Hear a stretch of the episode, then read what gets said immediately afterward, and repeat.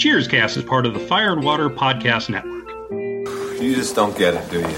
It's not just the guys in Gary's beat us at basketball, volleyball, darts, and every other sport known to mankind. It's more than that. I'm a jock. This is a jock bar, but if we keep losing, all the jocks are going to say, hey, cheers is for losers. Let's go drink over at Gary's. Oh, they'll never say that. They'll say, you know, like cheers. Let's go to Gary's.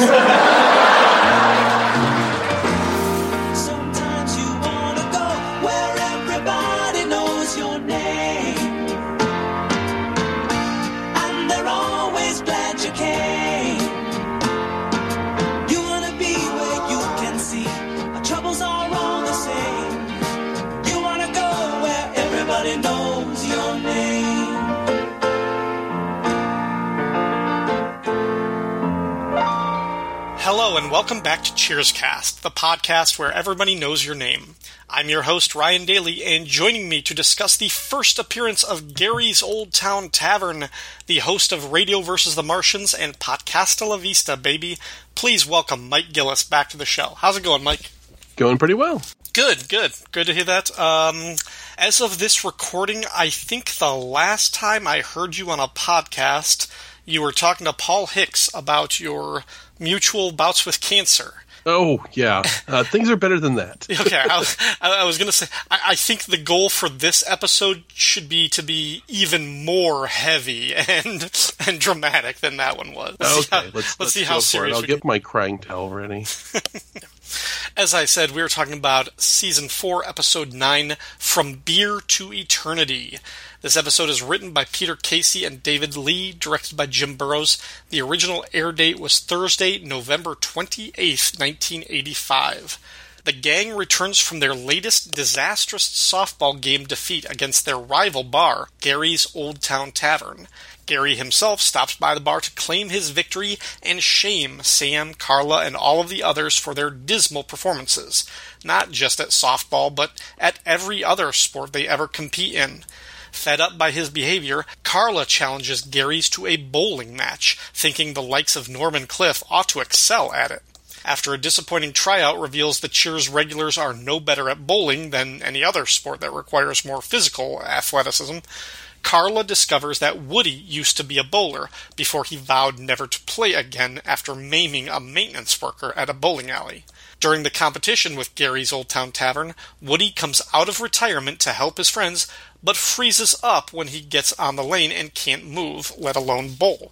Finally, to shut a condescending Gary up, Diane joins Sam's team, revealing that she bowled in college and she wins the game for cheers. I know you have thoughts on this one. We talked about them a little bit before, but what did you think overall of this episode from Beer to Eternity?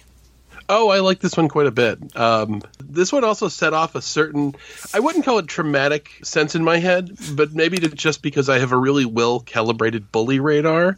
There's something about them continuing to try to do battle with Gary and his people that always just makes me cringe because there is no way to win. You know that this guy isn't doing this because he thinks that the folks at Cheers give him a good competition. It isn't because he wants to take on the best. He does this because he knows they're going to lose and he wants to rub it in. And there's this part of me that's like, guys, just stop. Just stop. it's it's painful because maybe it's the fact that Sam is a former professional athlete that keeps him into this. Maybe it's the fact that Sam's a professional athlete that makes Gary get some kind of pleasure out of humiliating him but I just want them to stop. You know, it's like this is, I mean, Diane is right. Not just because, you know, this is something to not pour all of your heart and mind into, but because you're not going to get anything out of it except humiliation 90% of the time. Yeah, yeah. I actually, um, one of the show runners or one of the writers and producers, Ken Levine, actually spoke at one point about that. They're like, "Were you ever going to let the Cheers gang beat Gary's?" And he was like, "No, never. They always had to lose every time because the frustration is funnier than victory. As much as it might make you your heart ache for the characters that you love so much, for the purposes of the show and the entertainment, they had to be the downtrodden. They had to be the bullied in this case."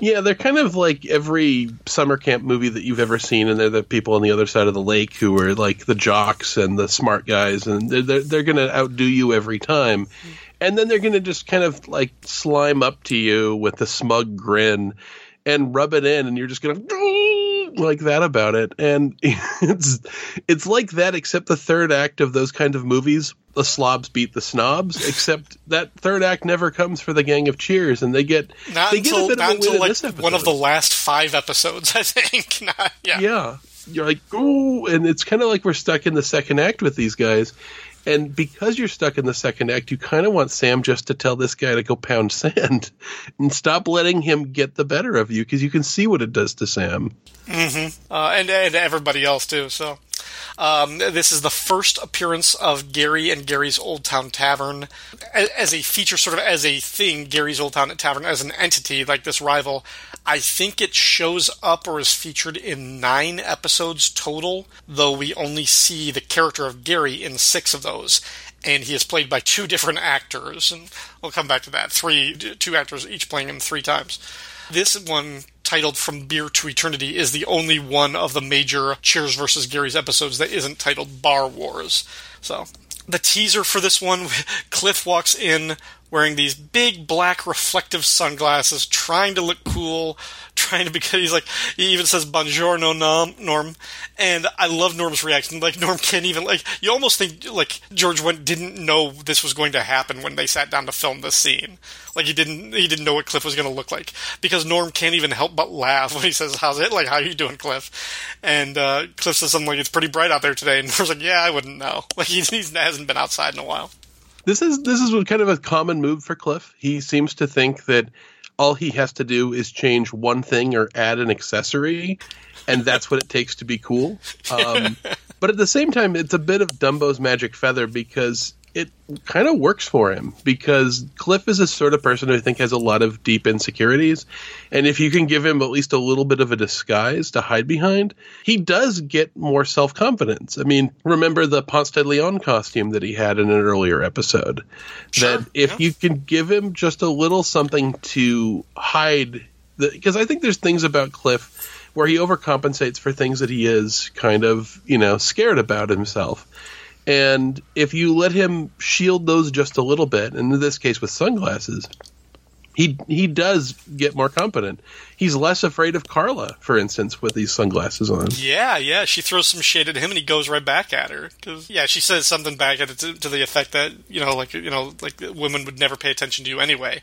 And he's like, "How would you know? These only work on women," or something like that. And then yeah, she she's the one who challenges him. She's like, "Okay, there's a woman at the bar. Go talk to her."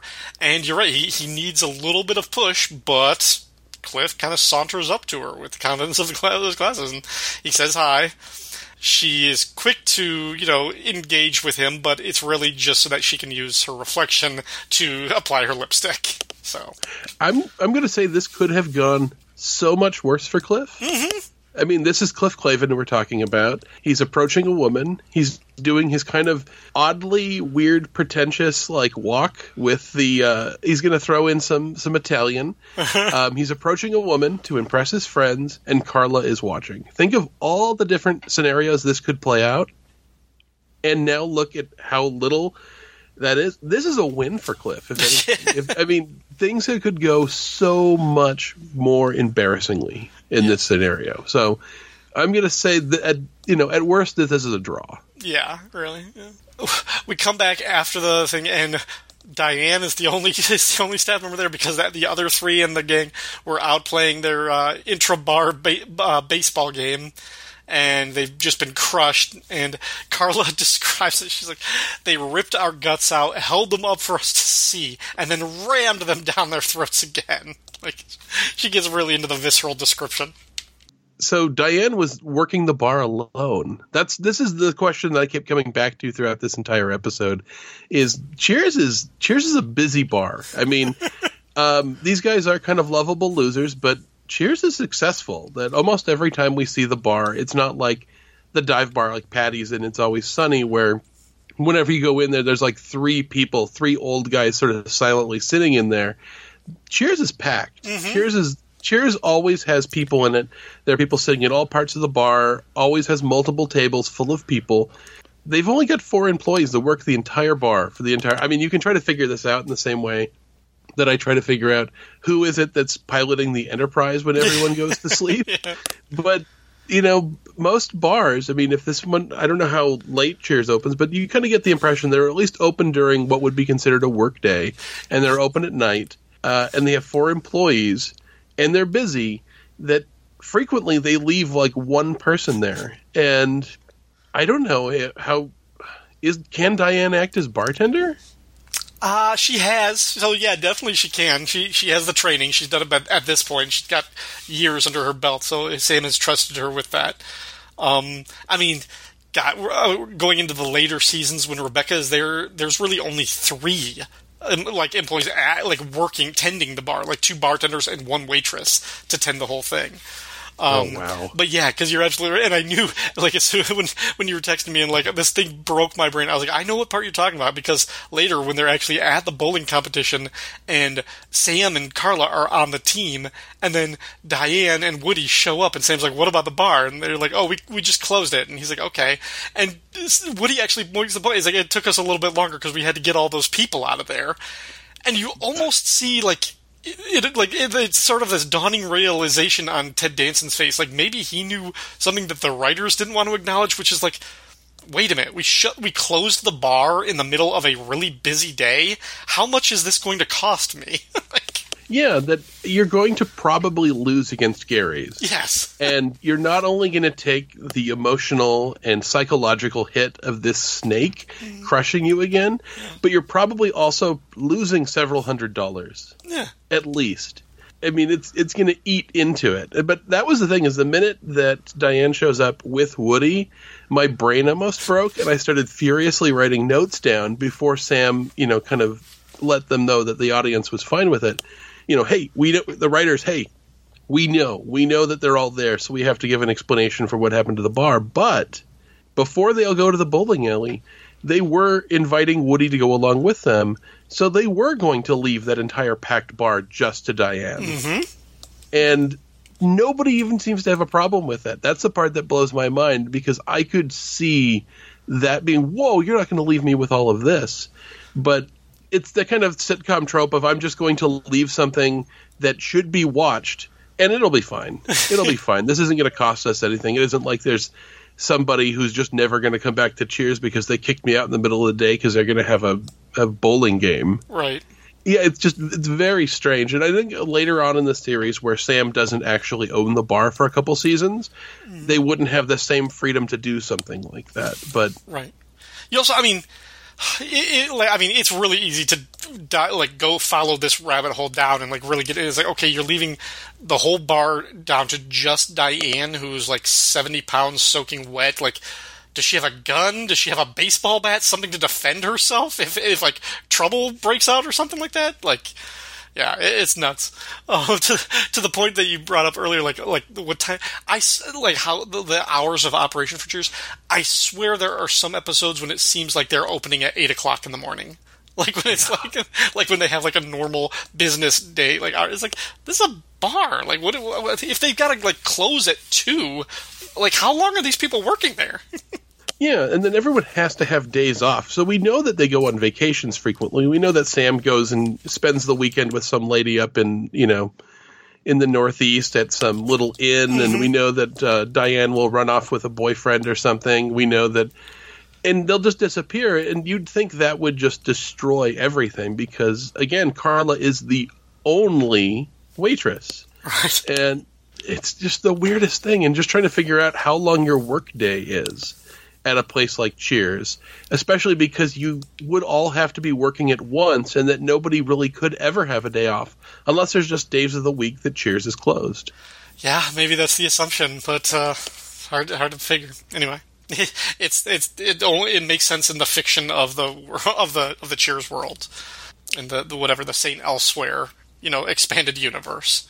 Yeah, as long as we know that this is happening in the imagination of a kid looking at a snow globe, then I can let it go. Yeah, that's probably the best practice. But I, I gotta say, I do like the sort of sitcom world building that we have on Cheers. The kind of these recurring elements like the hungry heifer, and now uh, Gary's Old Town Tavern. It's those sort of little things that I think really sort of make a show. Or when you watch a Quentin Tarantino movie and they have Red Apple cigarettes, Yeah, yeah. little fictional brands and locations and, and elements, or you know the cornballer on Arrested Development, or the Scranton Strangler on The Office. Yes. These little, they don't have to be a big plot element, but they're just a thing to flesh out the fictional world that you're watching a story in. Right, right. Um, when they're when they're still down in the dumps before Gary shows up, and they're talking about how, how good their team was, and Sam compare he's like they were like the twenty seven Yankees, and Woody just deadpan. He's like he's exaggerating. There were only nine of them. So. um, I love. First of all, Cliff is still wearing his shades, which I love. That comes back later on. Um, but they're all turning on each other. How they, st- and then uh, it mentions that Gary has beat them at softball, basketball, volleyball, and darts. Um, and he's upset. He's like he he's kind of telling Diane the reason this this really kind of drives him crazy. Um, he, as you point out, he's he's an athlete. He was a jock, and he's like, and he he says Cheers is a jock bar. I I mean, it's it's certainly it doesn't have like the staple of like a franchise sports bar, but there's definitely that element to it. It's I mean, there's definitely more high class and urbane customers too. Um, yeah, I mean, Cheers is owned by a jock, mm-hmm. and I, they watch sports on the TV at Cheers, but it's not like Norman Cliff are jocks. I don't think the clientele is jocks, Right. right. but you know, uh, clearly as they're competing with Gary, these guys are not jocks. Yeah, I would say, I mean, he definitely he has his regulars. You know, the ones that he describes. You got Norman Cliff and the tertiary bar guys, and there's a lot of them in this one, like Steve and Alan, and some of these guys that you always see hanging around. But I would probably venture that.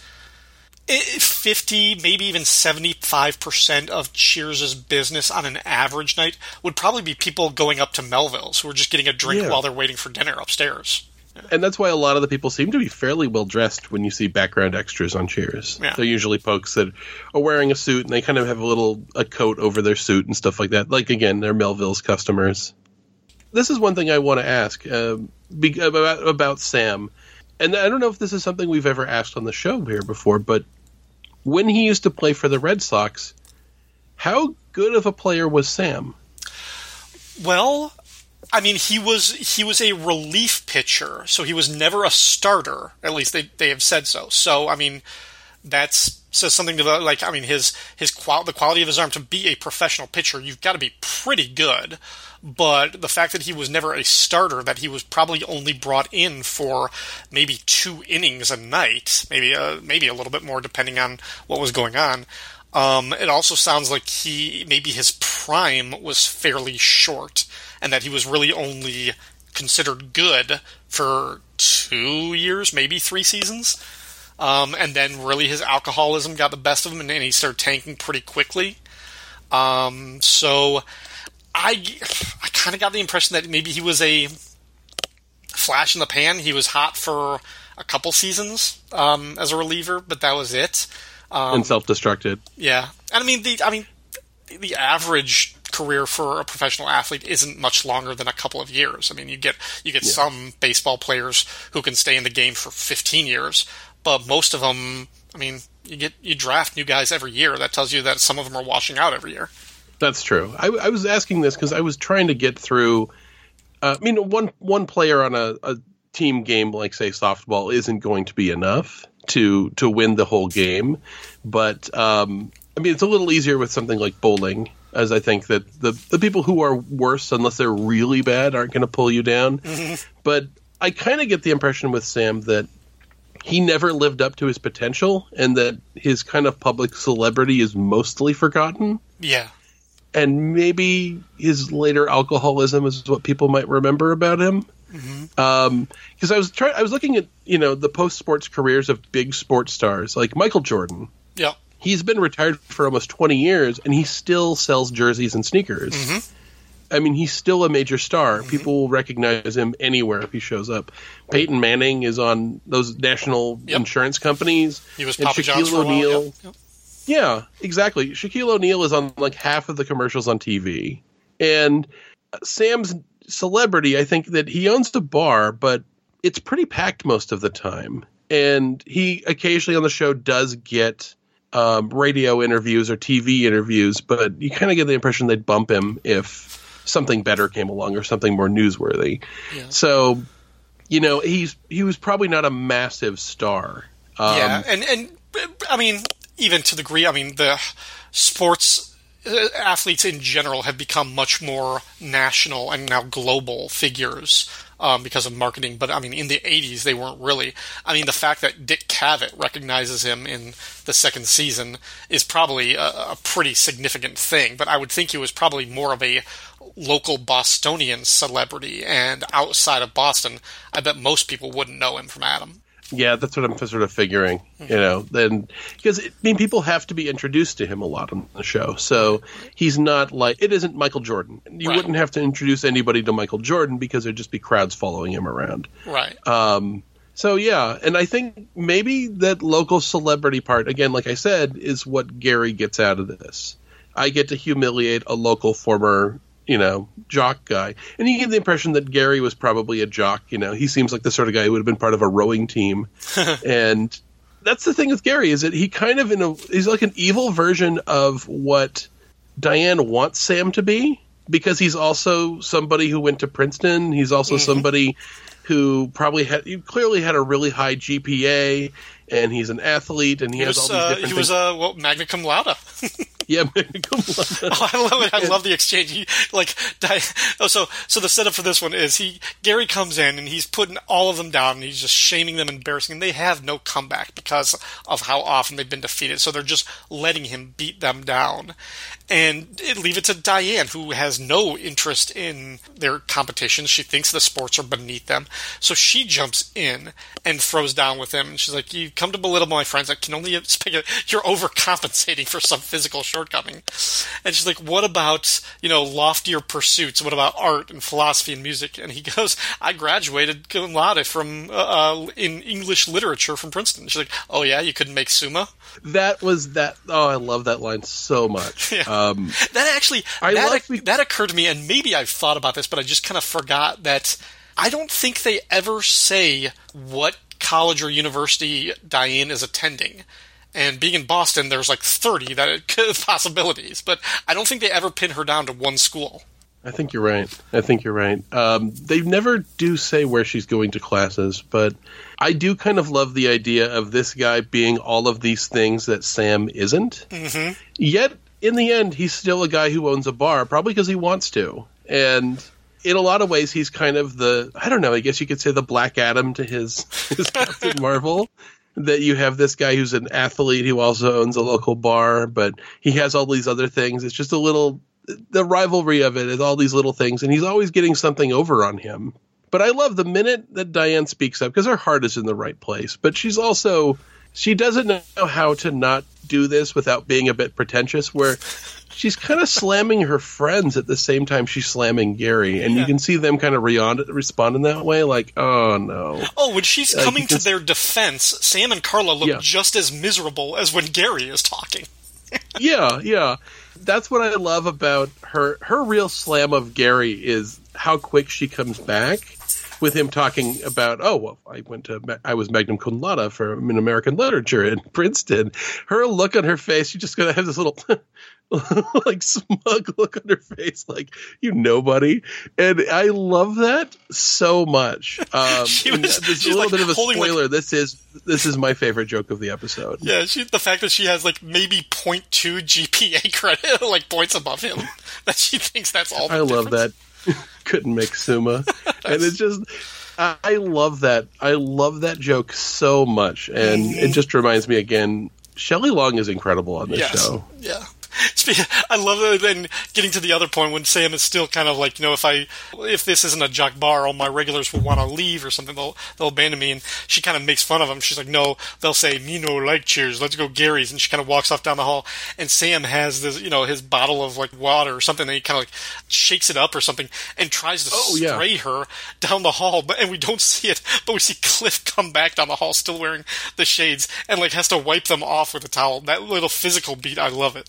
Yeah, yeah. The it's like a club soda that Sam always has on the show. Mm-hmm. You'll see him; he'll get it for himself frequently. I mean, because of course Sam isn't going to drink. Right. Um, you do get to see her uh, pour one of those for him when he comes back depressed from the softball game too. I, I noticed that too when he or it's when he comes back from the um she says the auditions and he has a character that when it's a, a sports it's called a tryout when uh when they first go bowling she pours him water but she pours it in a beer mug yeah, and I just wondered I was like okay that's that's very sweet and tender for her to like to, to anticipate okay he's gonna want he's he's down he's gonna need something to drink I'll give him some water but the fact that it's in a beer mug like, mm-hmm. would you do that for an alcoholic? Would you put a beer mug in their hand, even if it's just water? Is it the fact that it's only water, but it's in a beer mug? Would that make him feel better in this depressed state? I have no idea. But maybe it's- I don't know. Maybe the fact that somebody's serving you feels kind of nice. Yeah. because it's it's his regular club soda, uh, but it's it's because it's always in those kind of short short clear bottles Yeah, that right, Sam is right. always drinking out of. But yeah, um, it's it's very strange, but it is definitely a character thing that I don't think they ever vocalize about. But that Sam is always doing stuff at the bar, Mm-hmm. and frequently he is just opening up bottles of club soda and drinking them. yeah, yeah. But uh, the fact that Gary actually comes by to taunt them individually is just. Oh my god. That's the part where I really. The bully radar was just firing, and I'm just like, guys, stop. and the continuity in the writing because even though the actors who play Gary will kind of leapfrog each other, like starting with season six, um, the that's that's something that Gary does all the time, and it's part of it because they you know they're not like shooting things with like phones like intercuts and everything, but they always have him come to the bar to rub their, his, rub their noses in it. I wanted to actually address the bowling part of it, um, or as Diane calls the sport of the great unwashed. Um, getting in with uh, kind of going along with how, how Carla described it. And I was thinking, like, okay, of all the sports, of all the competitions, like, why did they settle on bowling? And I kind of thought part of it must have been just for the practical purposes of you have a, a, a sitcom where you need to have a set and you can't really have them run around or be too active because they need to be in like these three camera shots, these certain angles. Yeah. So it has to be a sport where there's very minimal movement, but something that is clearly identifiable. Like, and I was thinking like, you know, Seinfeld in some of its later seasons actually had like softball games where they, they had the money to go out and go on a softball field and shoot outdoors and do things. Um, in the office, even in one of their first episodes, they had like a, ba- a basketball game in the warehouse, but it's a single camera show, so they're doing everything. Actually, they, they will do a basketball thing in one of the later Gary episodes of Cheers, but that's season nine or ten, and at that point, I think then Cheers was the biggest show on television, so they had the money for us. So I think at this point, they just needed something very simplistic, hence a bowling alley. Well, bowling works really well for that purposes of especially a sitcom where you need people to be in close proximity of each other, sitting around. They have to be able to exchange dialogue. They're not having to run far away from each other, so they're not having to yell, and it doesn't feel unnatural for them to be able to bounce dialogue off of each other. And this is actually kind of similar to uh, why the Big Lebowski involves bowling so much. Is that the Coen brothers um, based the character, John Goodman's character, the Walter Sobchak, off of director John Milius, who directed Red Dawn and Conan the Barbarian. Okay, yeah.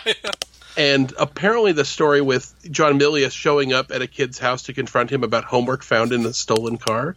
Uh, apparently, that's true, um, including the baggie. Um, but I guess John Milius was obsessed with his softball team. But they found that that would be really hard to do scenes where they're sitting around at a softball game because for you're going to have to eventually run out there. And in, in softball, you're going to be fairly far away from each other. And Right. to have all the very dialogue heavy stuff, it helps to be kind of close together. That the speed of bowling is pretty slow. So they switched it to bowling. So I think that bowling makes perfect sense for the exact same reasons in this episode. what did you think of Woody in this episode and his little arc, if we can call it that? Oh, I love it. It's it's basically the same arc that that Reggie VelJohnson has in Die Hard, except he never gets over his fear. that you kind of have that. Oh, I did this horrible thing. I hurt a person once, and I can never do this again. You see it in a lot of old westerns, but I love the fact that he just freezes. It's a nice twist because. You know, obviously, you think you know Woody's going to sh- show up and save the day, and he's going to overcome his confidence. But I love that he just freezes, and he never unfreezes. Yeah. And for the rest of the episode, he's just sitting there and he's still holding the ball. I, lo- I love his description. Like when they're he's like, I haven't bowled anywhere since the tragedy, and they're like, what tragedy? I have to tell them that he he dropped the ball, he hit uh, the Gus, the maintenance worker, or something in the head, and they're like, well, you know that happens, and he's like, no, he after that he was too dim-witted to ever go to stay in bowling maintenance, and the last I heard, he was now a clown at children's parties, and they're like, eh, that's not so that's not terrible. He's like, well, he wasn't invited to the parties. Yeah, the guy's been reduced to like non-consensual clowning. Yeah, old Sully. Yeah. I really- non-consensual clowning. That's a good.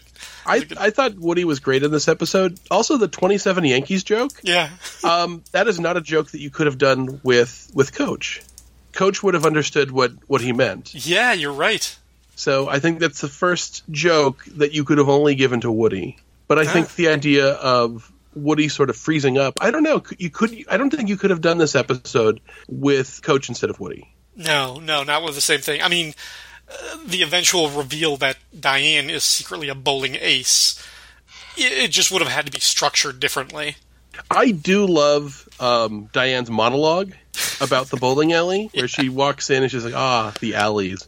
Thanks." It's really a sensory experience, you know. The scent of Aqua Net on a beehive hairdo, the roar of polyester rubbing against old Naugahyde, the sight of a cigarette stubbed out on a patty melt. All of this plus the anticipation of placing your feet in shoes only 7,000 others have worn before you. It's so good.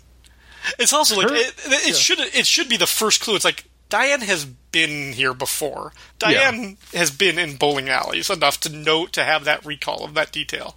Yeah, when she approaches other sorts of sports, I think she has a, an amount of ignorance and she's kind of coming at it from that. But she knows about bowling. Right. That she knows and this is personal, her beef with bowling. Right. And, um, I, I found it. I found it ironic when she eventually reveals that she has bowled before. That she and she says, "I bowled in college. I needed a PE credit," and she says. I could read between frames, which goes back to your, your what you said before is that the speed of bowling it can be pretty slow at times. You have time to sit there and have a conversation, which works for the Big Lebowski. It's the same thing for her purposes, where she can sit and read. And she also said, and you didn't have to run. I was like, that's what Carla said. The reason why Norman Cliff should be good at bowling. yeah. I gotta say, and she talks about her criteria for choosing that college PE credit. That was exactly what mine was. That I specifically, I'm gonna have to take gym. I was like, man, I le- I've graduated high school. I don't want to have to do this anymore. So not having to run was what. That's why I took archery. I mean, it's it's exactly that reason. I think archery, badminton, I think I had. I'm like, oh no, they both count as the same kind of PE. So I ended up having to take some general health class, but I wasn't going to take anything where I was going to have to sweat. and that was my my my. So when Diane talks about that, I'm like, yeah, I'm there. Mm-hmm. But she talks about having taken bowling for six semesters That for that make credit. sense. That doesn't make any sense. By the way, six semesters is three years of bowling. Yes, yeah. I was like, wait, wait. How? She said she needed a PE credit, Yeah. like That not is- eighteen. that is insane. Like, I that that maybe she should have said six weeks or Yeah. maybe six months if we're being. I, I- even that is longer than a semester, but Yeah. Yeah. It's like three or four months at the most. But the fact that that's almost like she's getting another degree in bowling. yeah, she would minor in it at that point. Yeah. three semesters of it. Add that to her list of you know un, unpromised like majors and minor degrees. Yeah. I gotta say, this is one of the few episodes of Cheers where they actually leave the bar. That a pretty standard format, and we see it at the beginning, is that the Cheers gang enters the bar and they're talking about a thing that happened at another place, and it becomes, you know, this is what I think they do really, really well because they have to talk about a thing that happens and makes it funny through dialogue, and I think that's what this show excels at. Um, so when they actually show up at the bowling alley, and I'm like, oh my god, we're at a different set. I actually. I had a physical reaction because I'm just not used to seeing them outside of Cheers. Yeah. It's either the bar or an apartment. Yeah. And to see them in an actual location was but that it led to one of my favorite jokes in the world is, you know, Norm is on the team in in name only and leaves pretty early on and goes, "Hey, I'm just going to get a beer at the bar." And he walks in through the, the bar area of the bowling alley and immediately hears Norm. Sam looks around. He's like, "How do they know him here?" And Cliff just goes, "The man's got a life, Sam." I love that so much. Um, uh, before we wrap up and start hitting some of our uh, superlatives, uh, I, I, forgot to mention that Gary in this episode is played by Joel Polis, um, who tons of movie and TV credits. Uh, he was in the original Thing, um, just lots of stuff. Uh, and like I said, he plays Gary in three episodes. The other three, Gary is played by Robert Desiderio. But this guy, Joel Polis, played. He was speaking of Seinfeld. He was in one of my favorite episodes. He played the character of Riley in the episode The Comeback, which is where George coins the term jerk store which is that like he was eating he was overeating something and Riley says you know the the, the ocean call they're all out of shrimp and George in the car going home thinks I should have said the jerk store called they're all out of you and George oh, thinks that yeah. is the greatest comeback so much so that when he finds out Riley has been transferred to Florida he follows him there and instigates a meeting so that he can use this comeback when everybody else thinks jerk store is such a dumb comeback but I've always loved that turn of phrase. I think the jerks. I there's some business that should be called the jerk store. That's just leaving money on the table. Yeah. Oh my god. Yeah, I remember that. I had no idea that was him. Yeah, that was the same. And guy. I'm having a weird flashback right now. um, interestingly, the member on Gary's team that's given like a lot of FaceTime is this blonde woman, Tawny, like one of the waitresses or bartenders that that Sam is trying to hit on and everything.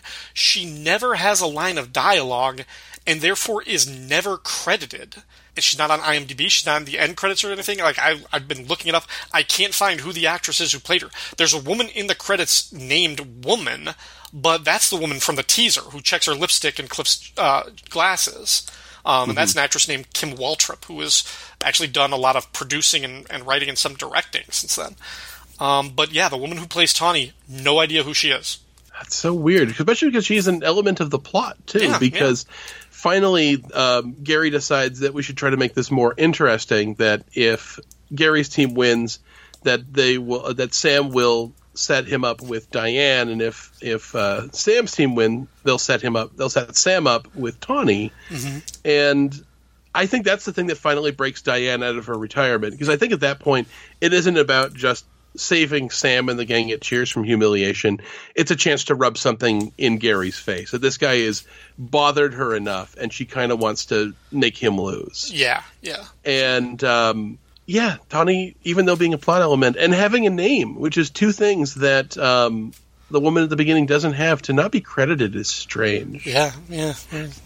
I would have think that the bare minimum to get your name in the credits would be just your character has a name. I, would think, I think, but yeah, she maybe no dialogue. They didn't. There was some contract thing in there. Something. Anyway, uh, for, for, Norm's tab, I, I only gave him credit for two beers that we see him drinking at Cheers. I didn't credit him for, because we never actually see him drinking at the bowling alley bar, although it's certainly implied. Um, so he now has 317 for the series up to this point. Ooh. Um, who was your employee of the week? Who did you think was the standout performance in this one? Oh, I gave this to Diane. Yeah. Um, I I'm going to think that uh, when when asking this question, period, if you just ask me blindly without watching the episode, this category is always Diane's to lose. Shelley Long is amazing, and I think that if uh, she didn't leave the show at the end of season five, and I was going to put down real money on on this element of the podcast, that she would win the most of these by the end of it you know, if she hadn't left at the end of season five. She's amazing. She's amazing, and I really I look at both the the bowling monologue. I look at the couldn't make summa. I see all of that stuff, and she's incredible in this episode. I know she wanted to move on to a movie career, but they really should have just thrown a truckload of money at her feet just to keep her if they could have. Yeah. Um, because she's incredible. She she's really an amazing performer. She's great in this episode. She's funny. Um, I I give it to Diane. Yeah. She was my runner up. Uh, in this case, I gave it to the guest. I gave it to, to Gary for this episode just because I liked how much he commanded his scenes. Like when he walks in, how much he takes over. And you're right, he's bullying and he should be obnoxious and just spiteful and you should like hate this guy but i wanted more from him i he never crossed that point where he's beating them down and he, he turns into something that is really unlikable and cringeworthy for me he never got to that point um, it was always sort of just like, well, this is just their element. This is just part of their world, like a, a fixture. Yeah, I, I just I liked I thought he was he was great in his moments, and he had like a little took over without not being in a bad way or something like that. Yeah, yeah he's great in this. Yeah. Um, we we've mentioned a lot of the the home runs and the best gags. The whole exchange with Norm going to the bowling alley bar and and Sam's line about how do they know him here, and he's like, yeah, he's got a life, Sam. Um, those are some of my favorite lines. I also loved the moment. Um, when Sam is trying to get Woody to come at him, and he goes, "I've never begged for anything in my life," and Diane clears her throat, and he quickly amends that to say that I actually enjoyed once I got. so, what'd you think? What were some of your favorites? my runner up was uh, when Gary comes over to the gloat over the baseball game and he's just picking them out one by one to make them feel bad. He turns his back on Carla in the middle of his villain monologue and she lunges at him to beat him over the head with a tray and Sam pulls it out of her hand before she can get him. Um, just that quick physical comedy I thought was really good and done very seamlessly. The, yeah, the phys- I mean, like with all the bowling and everything, and the, like the physicality, because the the physicality with when um, Sam tries to spray Diane with the soda water or the the soda, and um, and it ends up hitting when Cliff comes in because Cliff, you know, has like his, his sunglasses on, and the guy next to him, Alan, hands him the bar rag and ever, and he dries that off with him. So that whole physicality is played really well too. Yeah, they really have it down to a science, I think, at this point in season four. That Yeah. I think that they all know their characters, they know the location, they they there's these little I know this is Rob Kelly's favorite word, but verisimilitude. Um, ways to make it feel like you're not just in a play performing lines of dialogue, Yeah. but that you're existing in a space and that you're doing little things and you're using the location to do things that your character would do. Yeah. That it ne- nothing ever feels out of character. And you know, Gary should probably tread lightly because Carla has assaulted people in that bar before. but that was my runner up. My my winner though was the exchange between Gary and Diane. that is my favorite because when Diane. Uh, she was like, little that little smug Diane laugh, that very self. Oh, couldn't make summa, and it comes so fast, and it gets a big laugh Yeah, yeah. and I love that because you you go into this, especially when you see the look at both Sam and Carla, because they're just like, oh no, Diane's going to embarrass herself too, and you're so used to Gary always winning that you're expecting Diane to get humiliated by this guy too, and come out of it going like, blah, blah, blah. that Diane gets to win, mm-hmm. and I love how fast it comes back. And even even Gary is like taken off, like kind of like bewildered by that of all responses. Because when she's not expecting that at Cheers. yeah, when she's coming at him with all of like these like you know highfalutin terms and these ideas and everything, he's like, "Hey, I'm not the dumb jock you think I am." He's like, "I'm not the dumb bar guy. Like I'm I'm not Sam Malone. I am actually your intellectual equal because this is I, these are my degrees from Princeton." And she's like, mm, "But you weren't 4.0, were you?" And he's just Yeah, I kind of his like jaw almost drops. Yeah. I love that so much. I that and just that little that little prim, like that. She's just oh, she's wonderful. Shelley Long is amazing, and the way she tackled that joke just sank it. I mean, it just nailed it. It was just oh, beautiful. Yeah, yeah, yeah. O- overall, I mean, for for being sort of in the life of Cheers, this is going to be a historic one because it's the beginning of this recurring subplot of uh, of Cheers versus Gary's. Although they do skip next season, Gary's doesn't come back until season six. But yeah, this is so much fun, and I, I like this episode. So I was glad you were here. Any last thoughts before we go? No, I just think this is this is probably a great random episode of Cheers to show somebody who hasn't seen it before. Yeah, yeah. All right. Well, Mike, thank you so much for joining me again. Where can people find you on the podcastosphere if they want to hear more from you? Well, my main project is Radio versus the Martians, which is kind of like a pop culture book club that I have with my co host Casey Doran, where we go over just about everything in popular culture, usually stuff that we, we find really interesting or don't think enough people have seen. Um, and uh, you can find us there at radioversusthemartians.com. We also have a secondary podcast called Podcasta La Vista Baby, where we're going through all of the movies of Arnold Schwarzenegger. And we're in the final 10 of those now. So we're coming close to the conclusion of that. Maybe we'll finish that up either this or next year. And uh, you can find that at podcastlavistababy.com, and you can find all of our stuff on the usual, you know, podcasty places, iTunes, Stitcher, and whatever podcatcher app that you got. You know, just a couple of days ago, for the first time in possibly 20 years or more, I watched Total Recall. And I was oh thinking Oh about the episode that you did with that and how much that movie holds up so well. I love that, movie. That That's- movie's incredible. And I probably haven't watched it since maybe the 90s. Oh, it's so good. It is so good. That movie is amazing. If it's it's definitely a top three Arnold movie. It Yeah. is amazing. So good, so good. All right, well, uh, yeah, check uh, check Podcast La Vista and Radio versus the Martians out. Thank you, everybody out there who listens to Cheerscast and supports the show by liking and sharing on Facebook, favoriting and retweeting on Twitter, and leaving a comment on the website fireandwaterpodcast.com. You can also support the Fire and Water Podcast Network on Patreon. Special thanks to Ashford Wright from the Right On Podcast Network and Rick from Jeff and Rick Presents and Monday Movie Muckabout, who sponsors this show. For more information on how you can support your favorite show on the Fire and Water Network, visit patreon.com slash fwpodcasts. Thanks everyone for listening, and until next time, we're closed. I still don't know what happened. You know, one minute I was picking up the 810 split, and the next thing I know, the 10 pin flies and hits old Sully right between the eyes, and he goes down like a sack of wheat. Sam, I ruined the man's life. Oh, come on, I'm sure you're Oh, exaggerating. no, no, I'm not. Old Sully got too dim-witted to stay in bowling maintenance. Last I heard, he was a clown at children's birthday parties. Well, what's wrong with that? He wasn't invited to them. Come on, Woody. Li- Listen, man, I've never begged for anything in my life that I actually enjoyed once I got it.